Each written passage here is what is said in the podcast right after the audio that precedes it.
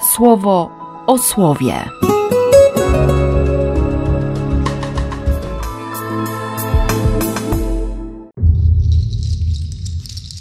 Dwudziesty piąty listopada, czwartek.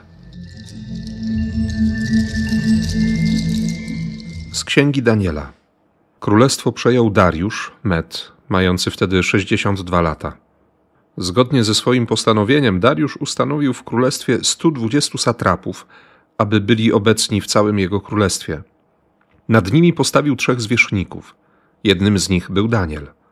Satrapowie składali im sprawozdania, także król był przez to mniej obciążony obowiązkami. Ale Daniel przewyższał ich, bo był w nim jakiś duch niezwykły, także król postawił go nad całym swoim królestwem. Zarówno owi zwierzchnicy, jak i satrapowie szukali jakiegoś powodu, żeby oskarżyć Daniela, ale nie znaleźli żadnego pretekstu, ani jakiegoś potknięcia, ani uchybienia przeciw niemu, bo był wierny.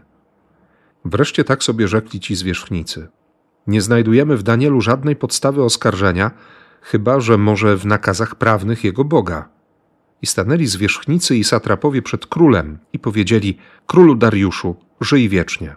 Wszyscy wodzowie Twojego królestwa oraz satrapowie, najwyżsi urzędnicy i administratorzy regionów podjęli uchwałę, że powinien zostać wydany i królewską władzą zatwierdzony dekret, że jeśli ktokolwiek przez najbliższe trzydzieści dni będzie wznosił błagania do jakiegokolwiek boga lub człowieka poza Tobą, królu, zostanie strącony do jaskini z lwami.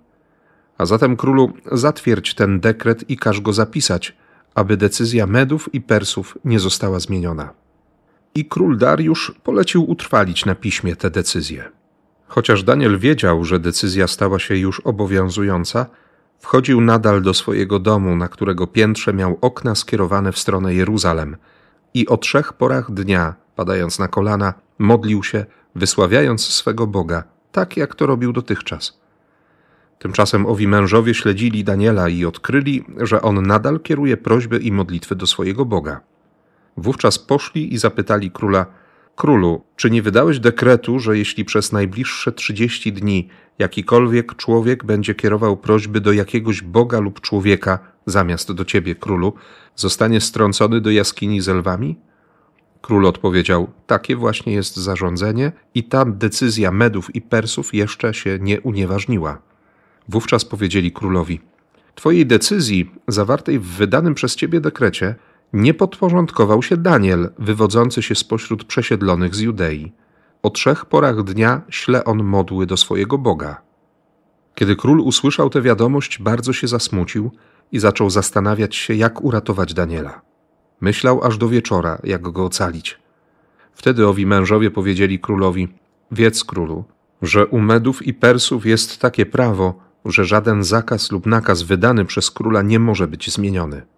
Wtedy na rozkaz króla poprowadzono Daniela i wrzucono do jaskini z lwami. A Danielowi król powiedział: Twój Bóg, którego wiernie czcisz, ocali cię. Przysunęli kamień i położyli na otworze do jaskini. Król opieczętował go swoim sygnetem, a także sygnetami swoich dostojników, aby nie zaszła jakaś zmiana w położeniu Daniela. Potem król odszedł do swojego domu, położył się spać bez jedzenia, nie przyniesiono mu też niczego ze smakołyków. Sen go całkiem opuścił. Tymczasem Bóg zamknął paszczę lwów, tak że nie rzuciły się na Daniela. Rano, gdy zrobiło się widno, król wstał i poszedł szybko do jaskini z lwami. Gdy był już blisko jaskini, zaczął głośno wołać: Danielu, sługo Boga żyjącego, czy ten Bóg, któremu tak wytrwale służysz, dał radę wyrwać cię z paszczy lwów? Daniel odpowiedział królowi: Królu, żyj wiecznie. Mój Bóg przysłał swojego anioła i on zamknął lwom paszcze, tak że nie wyrządziły mi szkody. Ujawniła się bowiem przed nim moja prawość. Ale i względem ciebie, królu, nie dopuściłem się żadnego wykroczenia. Wtedy król bardzo się z tego ucieszył i polecił wydobyć Daniela z jaskini. Wydobyto zatem Daniela z jaskini. Nie znaleziono na nim żadnej szkody, bo zaufał swojemu Bogu. Na rozkaz króla przyprowadzono tych mężów, którzy tak krzywdząco oskarżyli Daniela, i wrzucono do jaskini z lwami ich samych, ich synów i ich żony. I jeszcze nawet nie spadli na dno jaskini, gdy chwyciły ich lwy i zmiażdżyły ich kości. Wtedy król Dariusz wydał następujące pismo do wszystkich ludów, plemion, szczepów, mówiących odrębnymi językami, mieszkających na całej ziemi. Niech wzrasta wasz pokój. Bezpośrednio ode mnie pochodzi postanowienie, aby na całym obszarze podległym mojemu królewskiemu władaniu wszyscy z drżeniem i lękiem odnosili się do Boga Daniela, bo On jest Bogiem, który naprawdę żyje i istnieje na wieki. Jego królestwo nigdy nie upadnie, a jego panowanie do końca. On pomaga, ratuje, czyni znaki i niezwykłe dziwy na niebie i na ziemi. On ocalił Daniela z łap lwów.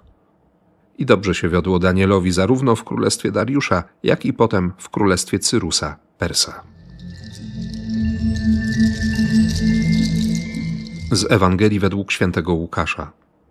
Gdy zobaczycie, że Jeruzalem otoczone jest wojskiem, wtedy wiedzcie, że już blisko jest jego spustoszenie. Wtedy ci, którzy będą w Judei, niech uciekają w góry, ci w jej stolicy niech wyjdą, ci na polach niech do niej nie wchodzą. Bo będą to dni pomsty, także spełni się wszystko, co napisane. Biada brzemiennym i karmiącym w te dni. Nastanie bowiem wielka przemoc na ziemi i gniew przeciw temu ludowi. Padać będą od ostrza miecza, do niewoli zostaną poprowadzeni między wszystkie ludy. Poganie będą deptać Jeruzalem, aż dobiegną kresu czasy pogan. Pojawią się znaki na słońcu i księżycu i gwiazdach, a na ziemi udręka narodów z powodu bezradności wobec huku morza i trzęsienia ziemi. Ludzie mdleć będą ze strachu i z oczekiwania na to, co przyjść ma na ziemię, bo moce niebieskie zakołyszą się. Wtedy zobaczą Syna Człowieczego, jak przybywa w obłoku, z mocą i wielkim majestatem. Gdy to zacznie się dziać, wyprostujcie się i podnieście swoje głowy, bo zbliża się wasze odkupienie. Wcale nie jest tak trudno uwierzyć, że, że można zająć miejsce Boga. Jeśli ktokolwiek przez najbliższe 30 dni będzie wznosił błagania do jakiegokolwiek Boga lub człowieka poza tobą, zostanie strącony do jaskini z lwami. Zatwierdź ten dekret, każ go zapisać. Oczywiście tym ludziom wcale nie chodzi o to, że król jest Bogiem, tylko o to, żeby Daniel, żeby Daniel przestał istnieć. I wydaje się, że ta przyjaźń zostanie rozerwana.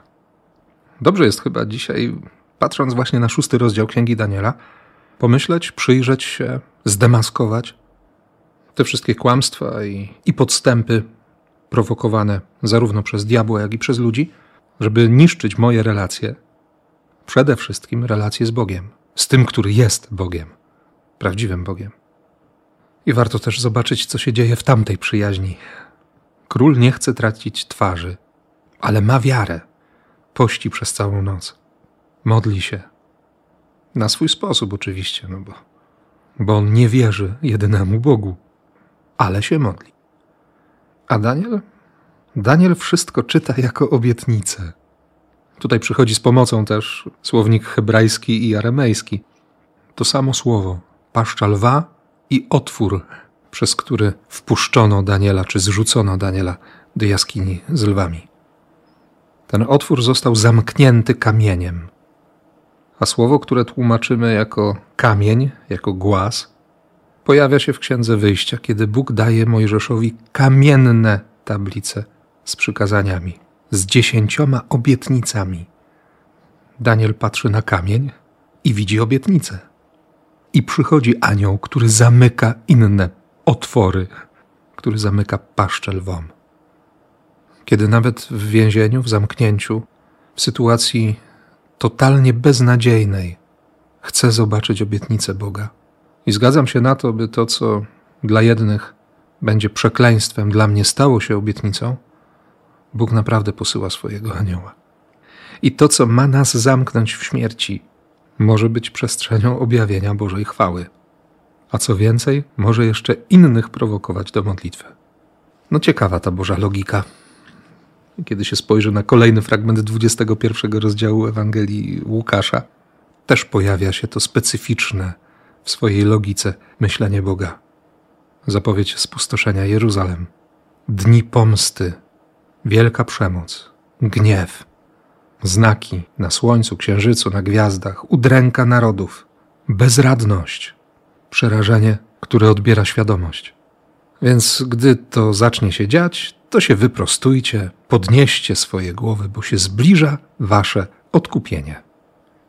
Ale nie chodzi o to, żeby powiedzieć wtedy, a nie mówiłem, tylko tak jak Daniel, zobaczyć, że, że się spełniają obietnice. Że można być wtedy niecierpliwym i podekscytowanym, bo Pan przychodzi.